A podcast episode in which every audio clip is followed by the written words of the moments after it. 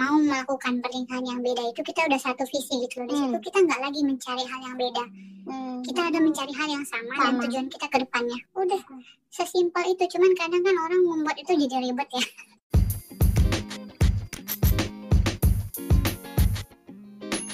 Hai Beb. Hai Beb.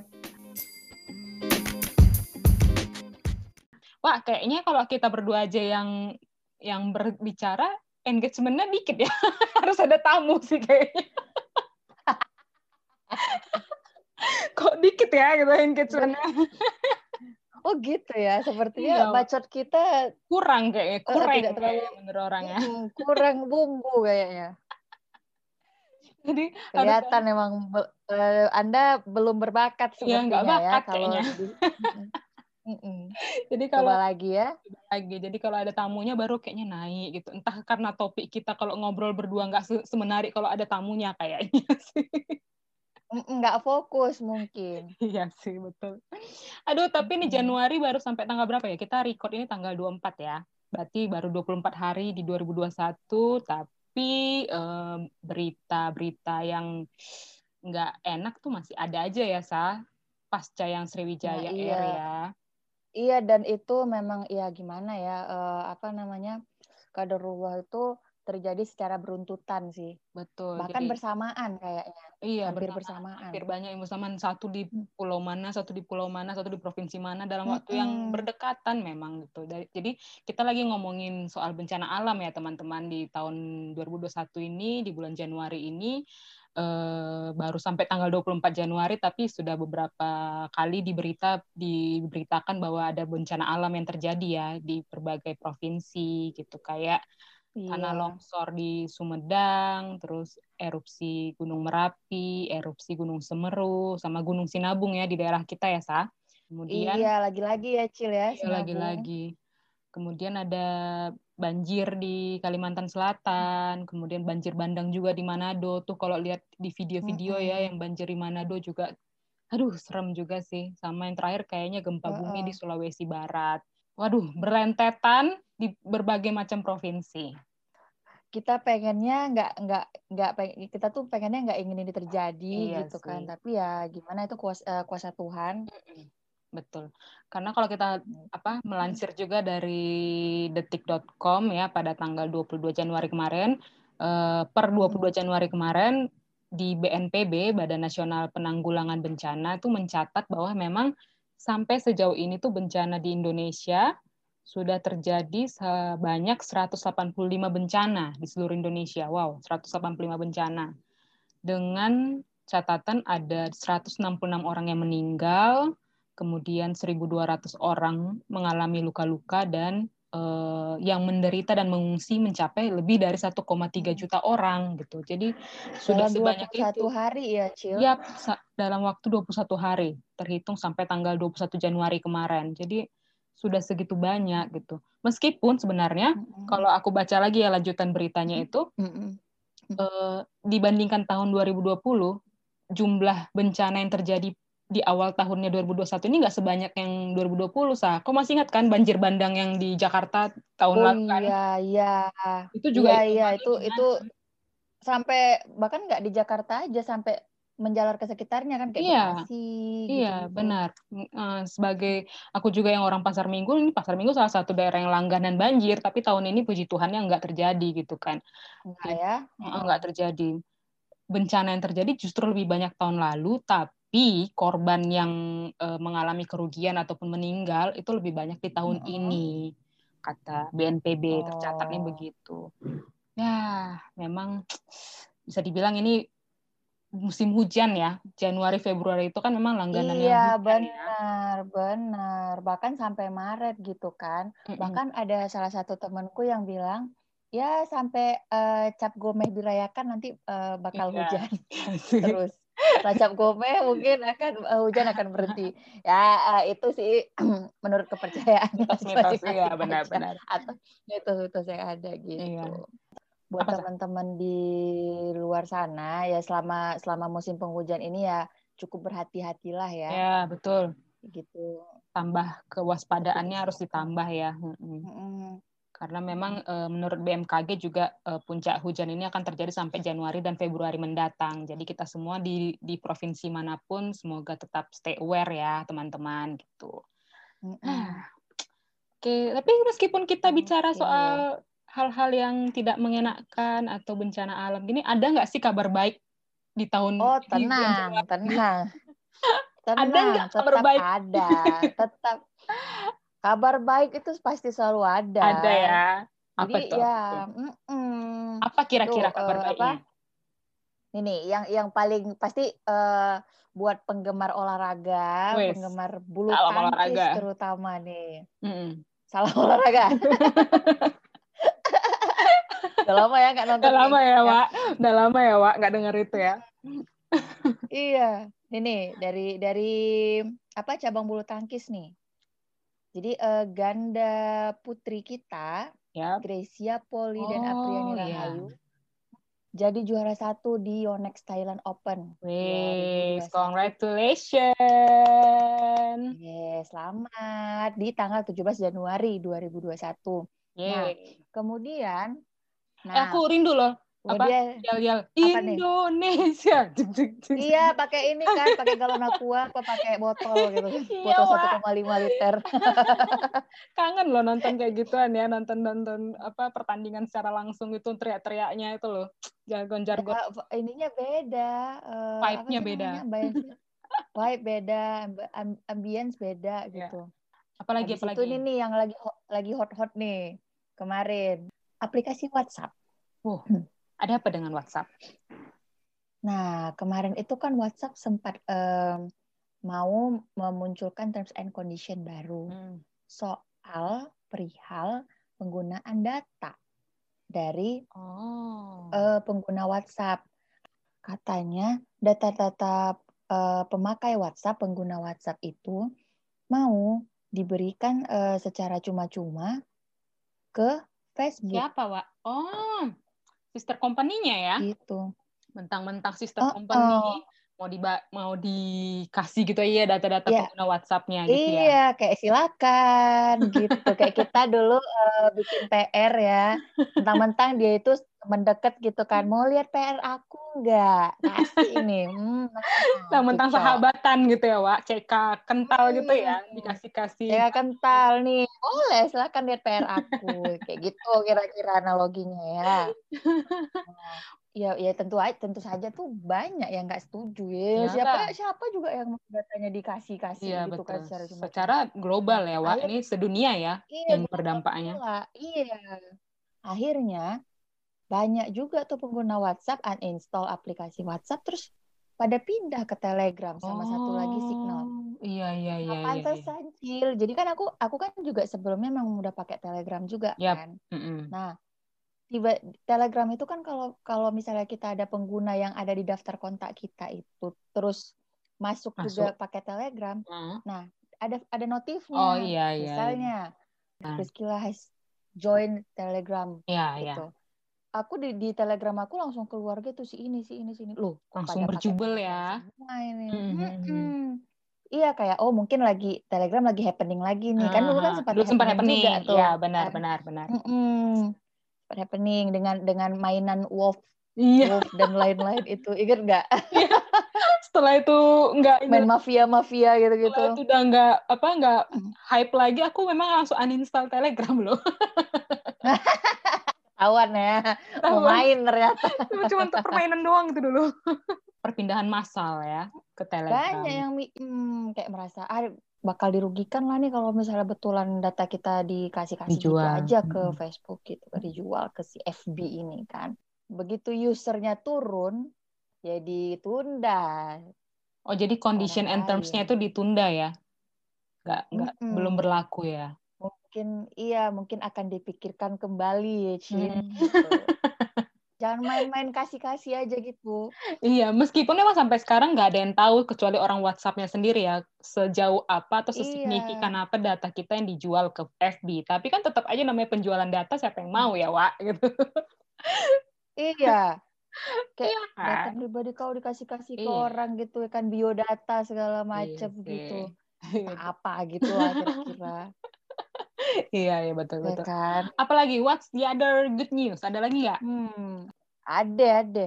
Akhirnya kita melaksanakan vaksin COVID Oh iya. dari ya dari brand Sinovac asal Ya, Cina iya, ya, betul, kalau nggak salah ya. Iya, asal Cina. Heeh. Wow, iya benar-benar. Mm-mm, di tanggal 13 Januari dan eh, Pak Jokowi presiden kita adalah sebagai penerima vaksin yang paling pertama di Indonesia Ya. gitu. Mm-mm, cuman aku tetap aja ya meng-highlight yang tidak-tidak ya waktu nonton itu. Apa yang tidak tidak Eh enggak apa yang highlight? apa tuh? Apa? Yang kasih vaksin ke yang kasih vaksin ke presiden geter-geter dong tangannya. eh tapi itu guru besar loh. itu Bapak itu kayaknya maaf ya maaf ya. Tapi memang ya Bapak gimana ya? profesor. Ya itu bisa anggap wajar sih. Ya kita mau nyuntik presiden coba. Takut Satu, salah nggak? benar satu. Terus satu lagi ini vaksin Hmm. belum pernah ada gitu loh di Indonesia kan. Iya, jadi pertama mungkin kali penyakit yang beban pertama ya. kali, vaksinnya juga pertama kali. Jadi kan Hmm. pasti ada bebannya kan gitu. beban mental kayaknya. Ih, Prof, gila, Prof. Bapak hebat. Aduh, kalau aku jadi dia ya belum tentu juga kayak gitu. Iya, aku juga belum lu presiden ai suntik. yang terakhir, yang terakhir, yang terakhir Hmm. nih. Kan kita di podcast eh, yang lalu kita udah bahas soal jatuhnya pesawat Sriwijaya. Yap. Waktu kita take podcast itu, itu eh, pihak SAR dan dibantu oleh Angkatan Laut masih dalam tahap pencarian awal Oh iya benar. gitu. Kemudian hari ini tanggal 24 24 Januari kita take podcast eh, dilaporkan sudah eh, 49 penumpang yang ter- teridentifikasi Oke. gitu Wah, lucu dari sekali ya. 62 penumpang total ya kapasitas pesawat kemarin itu. Oh berarti sisanya Itu sejauh 13. Sisanya ya 13 ya. 13 penumpang lagi ya eh, jenazah belum teridentifikasi tapi itu tuh menjadi sebuah em, inilah sebuah kabar yang baik lah bagi kita Mm-mm. semua yang apalagi terutama bagi keluarga Betul. eh, penumpang Ya. ya bisa dibilang melegakan lah Sedikit gitu. kelegaan, benar. Heeh, Sedikit kelegaan. Tuh. Paling nggak jenazah yang sudah ditemukan dan sudah teridentifikasi kan. Jadi bisa dimakamkan Iya, secara layak benar. gitu. Iya, itu yang penting sih. Tuh. Wah, ternyata ada juga ya berita baik di apa di Januari ini ya, Wak. Bukan cuma Mm-mm. berita-berita eh, tentang bencana alam aja yang kita bisa terima di Januari. Iya. Semoga 11 bulan lagi isinya tentang berita happy-happy ya, Wak. Selalu ada pelangi setelah hujan ya. Amin. Ini masih Oh, hujan aja kali emang. kakak ini. Oh, thank you. Aku kamu untuk aku. Namun semua apa mungkin iman kita yang berbeda. Tuhan memang satu, kita yang tak sama. Haruskah aku lantas pergi Meski cinta takkan bisa pergi Cil, Woi, itu kok pernah dengar lagu yang barusan nggak? Hai. aduh, itu lagu seperti isi hatiku loh. Enggak. Eh. Wow, apa ini? Wow. Cila ngasih spoiler nih. Iya, tau Spill lah. the tea lah, spill the tea. Spill the tea ya macam orang ini kok ya, anak Twitter ya. Oh, bukan ya? Spill the tea ya. Enggak lah. Iya, itu lagu sempat sempat jadi lagu lagu yang hits di zamannya. Ya kan, karena ya jika dimaknai memang dalam dan ada nyes nangis gitu lah ya. kan. Eh enggak, enggak gitu ceritanya. Oh enggak kayak gitu ya, Kak. gitu konsepnya, pengalaman Wul. pribadi gitu atau ada yang pernah terwakili dengan lagu itu bukan ya? Hmm, Pasti banyak lah Iya. namanya lagu juga inspirasi dari mana-mana. Eh kan Bang Marcel? Iya, Bang. eh kenal aja kita Bang Marcel. Hai Bang Marcel. Kenal nanti. Iya, aku kenal Marcel. Marcel nggak kenal aku. Iya betul juga. Lagu Ya, tiga empat tahun lalu tuh kayak anthem wajib lah bagi yang cinta-cintanya. Cinta-cintanya. Bagi yang cinta-cintanya Tapi terhalang agama. Oh, iya. Ya. Ya, Tuhan kita satu, kita yang tak Gitu. sama ya, Beb gitu. iya, Tuhan memang satu. Kita Kita aja sama. beda. Lah kalau udah bawa-bawa gitu kan. Anu apa eh, itu dari segi musik lagu itu kayak jadi Eh itu lagu. iya, eh. yang dari segi musik Kalau dari yang lain ada nggak Cil? Dari yang lain ada nggak? Misalnya film dari pengalamanmu gitu. dari pengalamanku Pengalamanku lagi. Nanti ya, nanti ya. Kita kita spoiler nanti ya. Ada nggak ya aku pengalaman kayak gitu? Hmm, Hmm. ada nggak? Hmm. Kalau dari segi film ada, kalau kan tadi itu dari segi musik ya eh, apa lagu itu jadi perwakilan cinta beda agama. Kalau dari segi film juga Indonesia pernah kok bikin beberapa film yang temanya tentang cinta beda agama tuh kayak apa ya? eh, aku pernah nonton tuh dulu judulnya Cinta. Cinta ini kayaknya film pendek tapi eh, hitsnya film pendek nggak ya hitungannya? Iya film pendek kayaknya hit hitsnya di tahun 2010 2011 kalau nggak salah. Eh, kalau mungkin dicari juga sekarang teman-teman kalau keywordnya di eh, YouTube tuh cinta tapi T-nya itu dalam kurung gitu. Itu tentang Cina Oh. Cina Katolik yang menyukai atau yang punya pacar Jawa Muslim kalau nggak salah. Itu juga bagus tuh salah Oh. satunya. Terus kemudian ada filmnya Reza, Reza Rahardian, Tiga Hati, Du- Dua Dunia, Satu Cinta. Itu juga tentang cinta beda agama. Kemudian Oh, itu ada aku pernah baca di majalah. dan itu juga novel tuh. nonton. Bagus tuh. Mhm.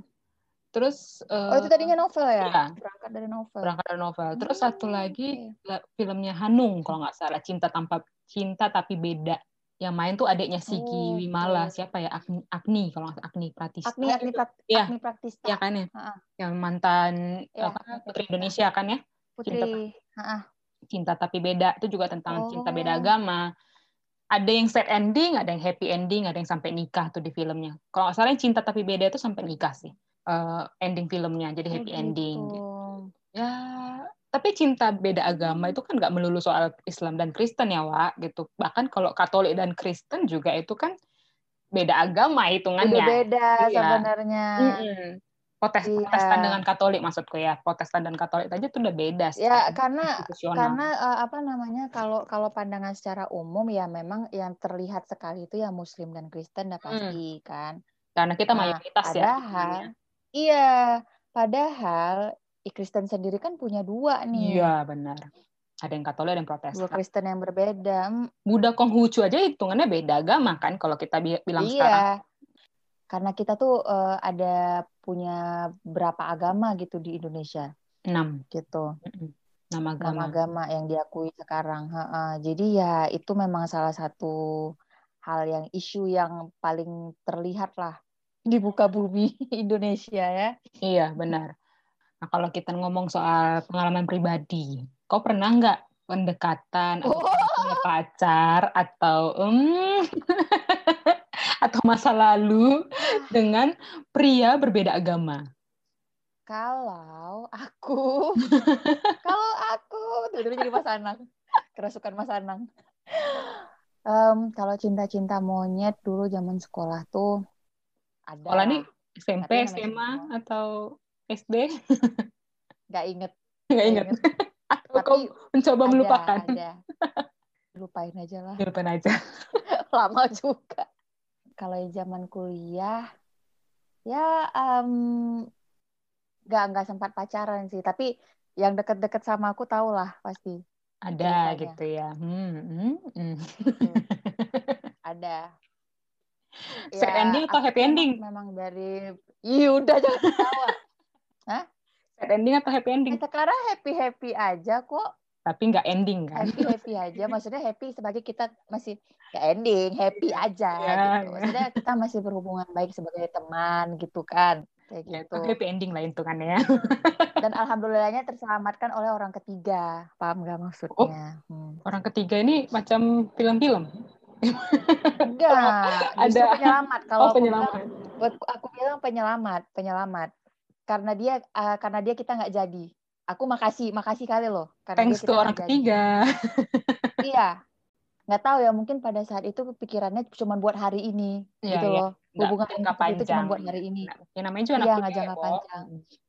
Mm-mm. mungkin untuk bunga-bunga kuliah gitu ya karena kuliah kita yang hmm, neraka sekali itu Biar ada pendamping wisuda mungkin ya. Lebih ke arah, oh biar ada pendamping wisuda, jadi jangkanya cuma sampai situ aja. nggak berani juga sih aku cil Oh, nggak gitu. berani juga sih aku cil mama aku kan datang ya Oh, iya betul juga. jangan dong Iya betul juga sih. kalau kau jangan aku aku terus ini Duk, niatan tadi nggak usah cerita gitu. Makanya aku langsung kenembak ke kau gitu. Pengajar. Enggak, aku pernah juga dekat sama yang beda agama pernah gitu. Cuman ya sama kayak kau nggak nggak berending. Tapi happy happy aja. gitu. Namanya juga Ya aja, endingnya nggak usah, ya, nggak usah. namanya juga apa ya eh, balik lagi emang zaman kita dulu kuliah ya bawaannya masih happy happy aja berkawan sama siapa pun gitu kan. Tahu-tahu eh tahu-tahu demen gitu kan. Tahu-tahu jadi demen tahu-tahu jadi deket. Ya sampai situ aja gitu. Tapi kalau yang sampai serius kali Ya. yang mau dibawa pacaran atau dibawa sampai mau jangan apa sampai- sampai nikah ya nggak ada belum nggak ada nggak Di ada bawah seumur hidup, eh, eh, ada kasus enggak kayak gitu. tapi kalau kita berteman Tapi- ya kan, bersahabat pasti ada yang beda agama mm. kan. Kayak kau sama siapa Boris kali ya bisa dibilangnya teman kuliah kita ya. Bersahabat dekat tapi beda Iya, agama. emang eh, eh, Jadi kalau kita berteman dengan Hmm. lawan jenis tapi beda agama tuh banyak. Cuman kalau sampai yang. Serius pacaran atau sampai yang mau tahap nikah, Mm-mm. sampai sekarang enggak sih kalau aku. Gitu. sekarang mindsetnya gini, Cil. Kalau mau punya sahabat eh mau punya sahabat lawan jenis yang Hmm. nggak bi- yang nggak bikin nggak bikin baper, ya udah temenan aja sama yang beda agama. Karena nggak akan nggak akan ke situ ujungnya gitu ya. Nggak akan ada ujungnya gitu, nggak akan ada endingnya. Oh iya, itu tips ya, Bo. Iya, betul juga sih. Tips tuh ya. Karena katanya cowok sama cewek itu nggak bisa jadi sahabat. Oh Katanya. iya, iya, Nggak akan. Heeh, mustahil nggak akan ada baper di antara mereka berdua ya udah pilih aja yang beda agama Ya itu dua langsung bonusnya nggak mungkin pacar nggak mungkin pacaran nggak mungkin Hmm. nikah juga gitu ya Mm-mm. langsung Eh, dua kemungkinan tapi ada juga sih eh, yang beda agama udah sampai nikah tuh ada gitu itu pilihan masing-masing kalau aku bilang Iyalah, nggak mungkin aku nggak ada memilih untuk ada. tidak ending kalau aku dan Cila mem- memilih tidak akan ada ending nggak ke situ endingnya gitu karena menurut- baik aja iya karena menurut kami adalah jangan memulai apa yang nggak bisa kau akhiri gitu ya kan iya masuk dia iya Nah, nah eh, terkait ending si ending ending ini berarti kan nikah beda agama jatuhnya kan. hmm. Nah, di eh, sering kali memang diusulkan itu kita tuh nggak bisa melakukan pernikahan beda agama di Indonesia gitu. Iya, Seringnya yang aku lihat pun itu tuh minimal harus ke Singapura. Paling Singapura jauh, Singapura mm, paling jauh ya Singapura ya. paling jauh ke mana paling Kok jauh jadi gitu. Ke Belanda, oh iya main ke Eropa. iya sih Mm. Nah, jadi di Indonesia itu memang eh, isunya belum dihalalkan pernikahan beda agama gitu loh. Bener nggak tuh? Jadi apa Makanya ya? yang mau nikah beda agama pada mainnya jauh. Tuh jauh. jadi bisa dibilang eh, udahlah susah dapat restunya modalnya besar ya Bo Hmm, ke luar negeri gitu ya itu yang itu yang memang eh, ya i- i- katakanlah pengorbanan lah. Ada yang harus dikorbankan gitu untuk menyeberang Iya. jalan. Tapi benar nggak ya, memang nggak bisa di Indonesianya itu. Nah, terkait dengan isu tadi ya, Sa, eh, apa bisa Mm-mm. tidaknya eh, pernikahan beda agama dilakukan di Indonesia, eh, kita ada kedatangan tamu hari ini, ada guest hari ini. Eh, bisa jadi salah satu temanku atau salah satu temanmu. jadi orangnya kita samarkan. Oh, Oke. sebut saya dia cinta karena eh, ya karena Hmm, Oke. demi demi kenyamanan orangnya untuk berbicara juga jadi nama dan juga suaranya kita samarkan dan eh, beliau ini adalah salah satu orang yang menikah beda agama di Indonesia gitu. Bisa dilakukan di Indonesia. Jadi kita mau dengar Hmm. cerita dia pengalaman dia. Begitu. Nah kita panggil aja orangnya ya. Mana orangnya? panggil Cil.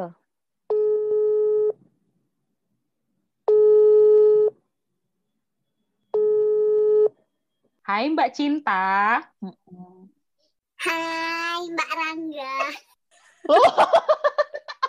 Wah, ini sih eh, bau-baunya ke depannya bakal banyak bunga-bunga kocak ini kayaknya. Jadi Mbak Cinta ini adalah salah satu teman di antara kami ya, teman-teman antara Risa atau antara. Cila. Jadi pilih aja salah satu yang mana gitu. Yang meng- Ayo pilih A atau B lo. Multiple choice multiple choice ya.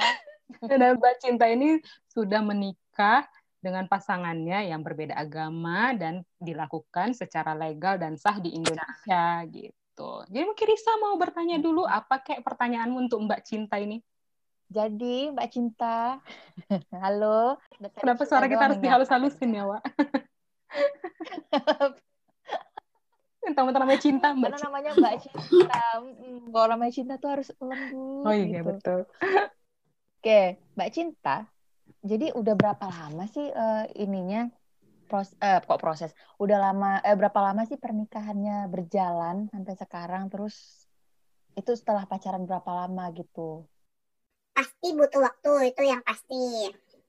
Cuma menikahnya berapa lama tidak aku jawab. Oke, Untuk tahap perkenalan pasti ada butuh waktu. Hmm. Lama ya? Anggaplah lama. Enggak juga sih. Enggak juga sih katanya. Oke. Oke. Kalau udah merasa eh, dia itu jodoh kita pasti nggak perlu lama-lama gitu ya, Mbak Cinta ya. Belum enggak juga. Jangan gitu, jangan beli kucing dalam karung. Enggak, enggak gitu maksudnya. Jadi kayak ada perasaan klik gitu loh, bukan? Kita mengenal pasangan kita itu sudah uh, sejak lama mungkin ya sudah beberapa lama tapi ya. kita tidak terikat gitu karena Ah. ya nah makin ke sini kan ketika orang makin dewasa kan males ya ngapain ya ngomong-ngomong terikat gitu kan kayak aduh Hmm. Kayak anak Nggak SMA jelas. aja gitu ya. betul sekali bun ya Bun? ya. Bunda Risa? Bun. Terus selama si proses pacaran ini, bukan pacaran lah ya namanya mungkin lebih kayak pendekatan pendekatan dekat Mm-mm. Oke. hmm, mengenal satu sama lain gitu ya. Mm-mm. Tuh, selama proses itu terjadi, kalian tuh terbuka nggak sih sama keluarga masing-masing gitu? Karena eh, apa? Karena persoalannya udah beda agama nih. Gitu. pasti ada misalnya salah satu anggota keluarga tahu tapi awal-awalnya nggak seterbuka itu juga gitu tapi ya nggak baik juga cuman kita kalau misalnya ditanya ya deket gitu aja. Kayak nggak menjanjikan apa pun. Nah ini penting nih karena both of us tahu gitu loh konsekuensinya itu apa gitu. Jadi yang nggak usah yang kayak uh berharap apa begitu kayak gitu. Nah, di di dalam proses tadi pengenalan itu dan waktu kalian lagi berkenalan terutama ke, ke kedua belah pihak keluarga itu smooth nggak itu perkenalannya? Atau pernah ada satu dua kali kena tolak dalam keluarga siapa gitu Mbak? Ya pasti ada ya. Tapi nggak nggak kayak nggak misalnya nih dari keluarga dia bukan seluruhnya nggak gitu. Paling satu orang doang. Yang lain kayak ya ya udah ngikut aja gitu. Di keluarga aku juga gitu paling. Tapi kalau di keluarga aku ya nggak se nggak se kayak keluarga dia gitu. Nggak mulus banget tapi nggak berkerikil-kerikil banget juga ya. mungkin berkerikil ya dari dianya karena aku lebih ke pasanganku sih. Kalau dari dia itu soalnya nggak tahu deh mungkin mereka berbeda cara pandang saja. Kalau dari keluarga aku mungkin prinsip keluarganya lain lagi gitu ya. Tiap keluarga kan beda-beda. Ya. Mm-mm, mm-mm. kalau berkerikil mungkin dari keluarga dia. Mungkin banyak hal-hal yang nggak aku tahu. Apalagi laki-laki loh ya. Mereka itu kan banyak menyimpan rahasia. Mungkin yang dia nggak sampaikan sama aku gitu. bisa jadi. Who knows? Menurut, menurut aku sih gitu. Aku orangnya sangat amat terbuka. Kalau misalnya aku tuh nggak dikasih gini gini gini gini. Aku langsung sampaikan gitu. Tapi kalau dia tapi kan malas ribet ya. Hmm, betul. Setuju. Pasti dia mungkin mungkin dia ditentang tapi dia nggak ngomong sama aku. Menurut aku sih gitu. Oke. Mungkin Nah. dia em, eh, memang ada menjaga perasaan. yes dia menjaga perasaan kedua belah pihak. Oh itu yang Mbak nilai ya? ya kita dekat tapi masih rasional gitu Iya kan, berarti dia juga sayang sama keluarganya. berarti dia menjaga perasaan menjaga perasaan. Notabene orang lain gitu loh. Ya betul betul. Nah, itu memang tugasnya Mas Rangga sebagai eh, laki-laki ya dia harus bisa menempatkan diri dong. Mm-mm. Hmm, di, di keluarganya dan di Mbak Cinta Mbak dan Cintanya. keluarganya Mbak Cinta juga gitu. Jadi Mbak Cinta, kita mau nanya-nanya soal pernikahannya sudah Mbak jalani ya. Sekian XX tahun Mm-mm. itu. Eh, kalau dari berbagai info yang kami dapat gitu ya, maksudnya se- sebelum kami bikin podcast ini kan juga kami cari-cari tahu gitu kan ya Mbak ya. Riset dulu lah. Secara, Heeh. secara undang-undang di Indonesia kan sebenarnya pernikahan beda agama itu nggak pernah dijelaskan dan disebutkan secara harafiah gitu kan. Jadi eh, bisa dibilang kalau eh, pernikahan beda agama itu tidak terlalu difasilitasi oleh negara gitu. Tapi pada dasarnya Mbak Cinta kan bisa menikah di Indonesia beda agama tapi secara sah gitu. Boleh cerita nggak Mbak kayak mana sih prosesnya? Jadi gini, sebenarnya sih tergantung orangnya masing-masing ya. Memang pemerintah itu tidak menyediakan, itu sudah jelas gitu. Apalagi sebenarnya yang paling saklek, mohon maaf, uh, agama si pria ya. Ya, kalian sudah tahu lah pasti. Ada memang di di Indonesia namanya lembaga ICRP. Boleh di googling sendiri nanti ya. ICRP, ICRP itu. Oke. Nah, yes. Kebetulan aku juga tahu dari teman aku yang begitu juga dia beda juga gitu loh. Nah jadi uh, praktisnya tuh kemarin ada ustadz yang menemani dan ada pendeta yang membimbing. Oke. Oh, gitu. Jadi secara dua agama ya? Iya, tetap secara dua. Nah, ada dua pilihan. Misalnya seperti ini. Karena yang tadi aku bilang yang paling saklek itu adalah yang si agama si prianya Yap, gitu ya. yap. Eh, sekarang bagaimana cara kamu memandang suatu pernikahan? Sebenarnya kalau kata si Pak Ustadz ini dia pernah pernah cerita sama aku, namanya Pak Ustadz kayak gimana sih lo? di Muslim sendiri itu ada berbagai macam jenis pandangan tentang pernikahan beda agama. Dia memberitahukan Nabi Muhammad sendiri punya istri yang bukan agama Muslim. Muslim gitu. Nah, ada, juga di gue lupa itu di ayat apa ada di Al-Quran itu memang disebutkan boleh menikahi pokoknya Nasrani itu dia boleh Nasrani boleh terus ahli kitab sorry ahli kitab katanya Jadi ahli kitab itu cil eh, apa ya? nah, no no no Risa mau jawab no ahli kitab itu tuh eh, banyak ininya, banyak eh, referensinya, banyak definisi. Ah gitulah. Aku juga nggak bisa jelasin Ya, ini sih. Tapi bukan Quran doang nih. Oh, kitab mas- itu kan banyak. Oke. Iya, sebelum Al-Quran ada Injil, sebelum Injil ada Zabur, sebelum Zabur ada Hmm, Taurat. hmm, hmm. Itu eh, di Islam tahu gitu. loh. Jadi Hmm. jadi ada ayat itu ada ayat itu disebutkan gitu jadi kata si Ustadz ini dia banyak memberitahukan kami gitu kan tentang bagaimana perubahan ya namanya kita kan multicultural perubahan lah ya dari zaman dulu sampai sekarang. Nah memang paling melenceng tuh di negara kita ini gitu. Selalu menaksir sesuatu berbeda karena memang itu tadi tingkat pendidikan dan sebagainya jadi sebenarnya imbasnya banyak impact itu banyak gitu. Nah, terus itu dia jelaskan. Jadi sebenarnya yang mendasari suatu pernikahan sendiri adalah bukan agamanya kalau menurut si Ustadz ini. hmm, Karena faktanya yang Kristen ada yang bercerai juga sama-sama Kristen, yang Muslim juga ada bercerai sama-sama Muslim gitu kan. Dia ngomong gitu. Jadi sebenarnya itu semua tergantung orangnya. Ya pokoknya si Ustadz dan si pendeta ini selalu membimbing. Mereka tuh kayak mem- kayak memang perbuatan itu adalah wujud dari imanmu gitulah bolak-balik Oh. itu diutarakan perbuatan adalah wujud dari imanmu Iya. Ah, seperti itulah. Jadi bukan kayak cuma sekedar kamu ke gereja, kamu ke pura, kamu sholat lima waktu itu tetap kamu yang actionmu adalah yang paling utama gitu. Nah jadi ada satu, ada dua yang ditawarkan sebenarnya. Yang pertama karena di dalam Al-Quran itu diben- ada juga ayat seperti ini. Boleh kalau wanitanya ahli kitab, tetapi tidak boleh kalau si wanitanya yang muslim menikah dengan pria non muslim. Oh, itu satu pengertian, satu pilihan gitu kan? Nah, karena kalau kata kat- katanya ya, kan si wanita itu kan memberikan keturunan gitu ya, kalau nggak salah. Jadi harus eh, si cowoknya tuh harus muslim gitu loh. Jadi ada yang muslim menganut boleh menikah sama Nasrani atau di luar non, non muslim boleh nikah sama Hindu tapi suami si pria harus muslim harus seperti itu. Nah oke. jadi ada dua pilihan si perempuannya dikatakan sebagai muslim Hmm, itu yang pertama seolah-olah muslim baru dia kembali. Nah yang kedua ini yang paling versi yang kedua ini adalah itu di FCRP itu ada di situ menikah dengan dua cara. Yang pertama diakatkan, baru yang kedua di catatan sipil kan diberkati. Gitu. Oke. Diakatkan si wanita pun boleh memilih karena sebenarnya kalau di Arab sendiri si pengantin pria itu sebenarnya nggak boleh melihat pengantin wanitanya. Iya, benar. Hmm. Sebelum terjadi ijab kabul, sah, disahkan oleh eh, penghulu, Penghulu. dan wakil, mm-mm, itu Memang? disembunyikan dulu pengantin wanitanya. Nah, jadi hijab kabulnya memang dia hanya bersama walinya saja. Si perempuannya nggak mesti ada di situ, ya mungkin di ruangan terpisah. Hmm. Mm, tapi itu Nah. itu juga itu juga terjadi di pernikahan muslim yang sekarang kok muslim ya? eh, banyak yang kayak gitu. Ya, jadi sebelum terucap kata sah, eh, pengantin perempuan itu ditaruh di kamar dulu. Hmm, hmm, hmm. Jadi itu yang eh, Mbak Cinta lakukan berarti ya, diakatkan tapi eh, hanya penghulu dengan Mas Rangga, dengan suami doang ya. Ya, tapi setelah itu tetap ada gereja juga yang membantu. Nah, mereka itu memang kayaknya saling membantu gitu sih. Kayak saat di ICRP itu aku sambil- persekutuan gitu. Oke. Aku sambil ini loh, sambil searching online juga loh ini dan dapat di hukumonline.com Mm-mm. soal isi ICRP.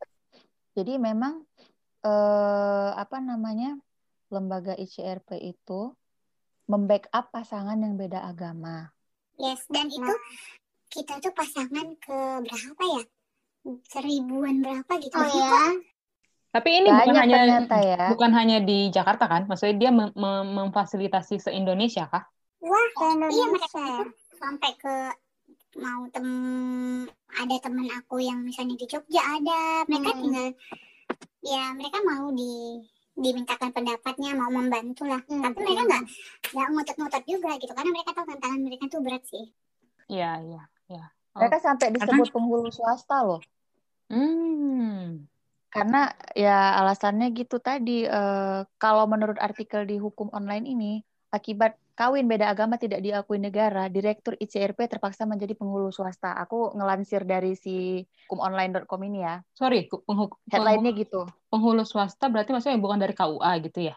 Iya, Iya. bener kan ya Mbak Cinta? ya benar Oh gitu. Nah tapi kalau Mbak Cinta sendiri itu di KUA? Eh, maksudnya secara akad tadi akadnya dari ICRP aja? iya bukan bukan dari ICRP-nya sih ICRP itu memang setahu aku ya aku memang nggak nggak langsung berhubungan dengan keseluruhan mereka Hmm. aku tuh berhubungan sama satu orang saja nah dia itu bagian dari ICRP jadi Oke. boleh menikah di ICRP itu gitu Dan jadi mereka menyediakan Ah, ah. tapi tetap kalau muslim itu kan menikah itu kan hanya perlu ya udah akad doang gitu. Ya betul, benar. eh, secara agamanya Tapi gitu ya resminya. Menikah eh, di catatan sipil tuh kayak di artis-artis dulu tuh, inget nggak Cil? Iya. Menikah Mm-mm. secara catatan sipil. Mm-mm. Ya, ya, ya. Karena gitu, kalau di KUA tidak bisa gitu. Oh, Kalau tetap tidak bisa Mm-mm. mm-mm, bener. Oke. Ada syarat-syarat tertentu yang nggak nggak terpenuhi di situ. Hmm. Kalau beda agama. Nah, jadi itu kan ada UU-nya tuh, Mbak Cinta. Eh, Undang-Undang nomor 1 tahun 1974 soal perkawinan. Pasal 2 ayat 1 undang-undang itu bunyinya gini. Perkawinan adalah sah apabila dilaksanakan menurut agama dan kepercayaan masing-masing. Ayat itu diasumsikan, asumsi ini kita ceritanya ya sebagai Hmm. orang awam ya, bahwa pernikahan itu sah apabila ada pernyataan sah dari agamanya gitu. Jadi apakah pernikahan beda agama yang Mbak Cinta lakukan bersama Mas Rangga ini, ya itu kan juga harus dilakukan di dua agama masing-masing. Tadi kayaknya mungkin sekilas-sekilas eh, ada tersebut gitu Hmm, kan. hmm, hmm. Jadi maksudnya gini, eh, kayak si Mas Rangga kan tadi akad sama Bapak penghulu, sama Bapak Ustadz Dan walinya. dan walinya. Iya, Iya. benar. kita tuh tetap ada wali Hmm. Harus karena gini, kalau di Islam kan eh, walinya adalah eh, yang pertama bapak. Bapak. Kalau nggak ada Betul. bapak, saudara laki-laki kandung. Nanti ada nasabnya ada seterusnya tuh, kakek, paman, sepupu kandung laki-laki yang kayak gitu-gitu. Nah, Hmm. kalau dari eh, Mbak Cinta kan nggak ada walinya ya Oh, ada bukan walinya walinya. yang Oke. harus disebutkan tadi gitu. Nah, yang menjadi wali itu siapakah gitu kan eh, untuk prosesnya eh, gimana? Terus ke pendetanya gimana juga gitu. Jadi kayak ada pemberkatan lagi gitu loh. Secara Kristen ya Gitu. diakui nggak Mbak? Secara Justru Kristen secara Kristen itu sangat lebih mudah. Kayak Kristen itu kan mereka lebih welcome gitu ya. Aku ini nggak memihak ya. Ini kan Ya. proses sudah dilalui ya. Heeh. so it's okay. Tapi secara yang muslimnya mereka juga nggak mempersulit sih karena mereka lewat orang-orang yang di ICRP itu memang orangnya open minded ya. Nah, di situ kita dibolehkan mengambil wali, even bukan keluarga kita. Jadi waktu itu ada orang yang ku kenal yang mau membantu, yang pernah juga melakukan itu, Hmm. jauh di atas aku usianya, eh dia mau, ya sudah dia jadi wali dan dibolehkan sama Pak Ustadz. Orang Hmm. yang kita yakini ya. Orang yang kita kenal, kita yakini, dan memang dia kan harus muslim. Hmm. Nah, Iya. kalau tadi ngomongin soal di di di Kristennya sendiri nih Mbak Cinta, maksudnya kan very welcome, tapi maksudnya welcome-nya ini secara apa nih? Welcome dalam arti sistem sistem gerejanya gitu welcome juga nggak? Sistem gerejanya mereka paham, tapi perhatikan ya, hanya beberapa gereja yang bisa seperti itu. Oke, nggak Hmm. semua juga ya. Tidak semuanya. Pros dan cons ya. Uh-uh. Ada gereja yang mau tapi dengan banyak catatan gitu. Hmm. Ri- Ribet lama panjang. Hmm. Ada juga soalnya pernah teman aku tuh yang mau seperti itu tapi prosesnya lama kayak hampir setahun gitu lama banget ya. Ada juga yang memang membantu dengan cepat. Nah itu yang karena karena di share. Ada terms and condition yang harus dipertimbangkan gitu. Hmm. Tapi kalau untuk beberapa gereja yang pro itu, uh, Hmm. so far semua lancar, tidak ada permasalahan apa-apa. Secara secara administrasi itu terpenuhi. Nanti ada Hmm. syarat-syaratnya boleh di googling sendiri. Itu semua mudah selama ibadahnya berlangsung juga semua. So far tidak ada yang mengarah ke mana-mana. Memang fokus gitu loh. Di situ sepakat kita itu orang yang mau melakukan pernikahan yang beda itu kita udah satu visi gitu loh. Di situ Hmm. kita nggak lagi mencari hal yang beda Hmm. kita ada mencari hal yang sama, dan Sama. tujuan kita ke depannya. Udah, sesimpel itu. Cuman kadang kan orang membuat itu jadi ribet ya. Bahkan sampai khotbah-khotbahnya itu semuanya tidak ada mencari perbedaan, tapi Hmm. mencari persamaan. Bukan terkesan seolah-olah terlalu banyak yang berbeda, enggak. Yang berbeda cuma satu, cuman terlalu dibesar-besarkan kalau menurut saya Cinta ya. gitu. Tapi, Hmm. tapi ya kembali lagi, ya kembali lagi kepada orangnya sih Iya. aku kan nggak berani juga kayak bilang aku benar nggak juga gitu aku kan Mhm. tahu ke depannya gimana cuman ya kita ada alasan dong kalau kita melakukan sesuatu gitu kan tapi kalau memang saran aku kalau orang belum siap jangan coba-coba Hmm. Macam narkoba ya sis. Kalau nggak siap jangan coba-coba. Itu Iya, Woi, itu jangan sama sekali jangan dicoba Oh, gitu itu. ya? Memandang dari sisi yang agama yang satunya ya karena di situ yang paling banyak ya. Memang mereka langsung memberitahu kan nih nanti halaman pertama adalah sesuai dengan ayat ini ini ayat kedua. Misalnya yang kata tadi itu yang kedua itu misalnya kalau mereka beda agama lebih banyak mudorotnya daripada kebaikan. Nah gitu gitu itu langsung dipaparkan ke depannya ketiga sanggup nggak? Kalau memang nggak sanggup udah nggak usah gitu. Hmm. Mm-mm, kelarin aja udah. Ini pertanyaan selanjutnya nih. Eh, tapi tadi sebenarnya udah kejawab sih. Cuman mau nanya lagi. Kalau kalau dalam proses eh, tadi mau pernikahan yang Mbak Cinta itu kan, eh, dalam mencari advice gitu, dalam mencari support selain I- ICRP ada ada lagi nggak gitu LSM lain yang Mbak Cinta ketemui saat itu atau konseling ke badan hukum mungkin soal terkait legalitas pernikahannya gitu. enggak sih cuma mereka doang Cuman mereka doang ya. Beda-beda orang-orangnya. Kalau ah, kalau misalnya dari aku pribadi, semakin banyak nanti kamu semakin pusing. Mending kamu fokus aja. Sebelum kamu menentukan kamu pakai yang mana, kamu pastikan dulu ada nggak orang lain yang kamu kenal betul pernah kayak Ah. kerjasama ya, bukan kerjasama maksudnya ya, pernah berhubungan dengan mereka. Hmm, gitu. hmm, Benar nggak hmm, mereka bisa membantu? Cari tahu berapa pasangan yang sudah mereka nikahkan, berapa yang berhasil. Itu semua aku cari tahu ini kan buat kita ke depannya. Makanya jangan kayak cita-cita aja gitu nggak bisa gitu. Kita benar-benar harus pikirkan gitu. Mereka tuh benar nggak memang membantunya. Makanya kita kan ketemu kita bukan satu dua kali ketemu. Kita memang ketemu rutin. Berapa lama. Mbak Cinta dengan ICRP ini saling berkonseling ini sebelum akhirnya menikah itu? dua bulan ya. Setengah tahun ada? enggak dong enggak Oh. paling cuma dua bulan cuma aku rutin gitu. Oh gitu. by chat juga bisa kok Udah termasuk dengan ngomong sama Ustadz dan pendeta tadi ya? Termasuk dengan pertemuan dengan mereka itu? Iya, kita nanya-nanya advice-nya itu sekitar dua bulan. Tapi sebenarnya ya yang menjalani itu adalah kamu harus punya yang kamu kenal betul pernah menjalani hal yang sama. Hmm. Ya, yang pernah menikah beda agama sebelumnya. Mereka yang menjalani gitu. Tidak ada yang bisa menjanjikan apa pun ke depannya, benar nggak? Mau beda, mau sama agamanya itu nggak ada yang bisa menjanjikan apa pun gitu loh.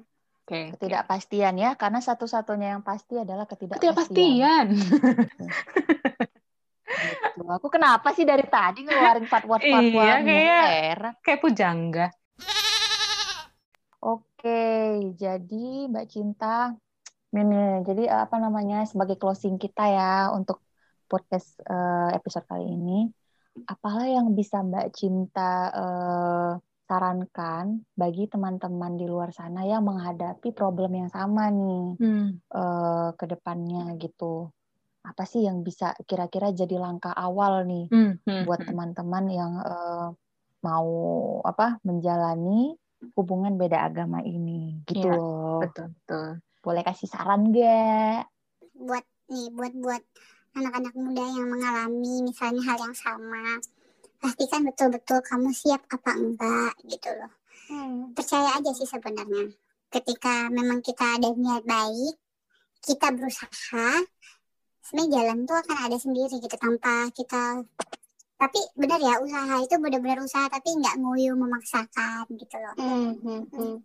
Pasti akan ada jalannya sendiri sih akan dimudahkan. Kalau emang nggak cocok ya disulitkan. Percaya nggak percaya sih tapi kayak ya udah jalan aja. Se, se- bahkan yang misalnya seagama aja tetap aja bakal ada anggota keluarga yang nggak suka. Itu pasti Iya. cuman nggak terucap aja gitu loh. Bener kan? Betul. kalau misalnya ada yang nggak suka pasti dong tetap ada event sampai sekarang. Ya udah makanya siap nggak gitu. Ah, fokusnya apa gitu loh? Tentukan dulu fokus kamu dengan pasanganmu itu apa gitu. Kalau nggak ya udah nggak usah nikah aja sekalian gitu. Dan mungkin juga harus fight bareng harus- kali ya. Bisa dibilang gitu ya. iya dong itu udah pasti. Dan kendalikan ke- kendalikan keluarga masing-masing. Itu penting. Jangan kayak mau tempur nggak ada senjata. Kalau memang mau terus maju make it clear di depan gitu loh. Kalian berdua dulu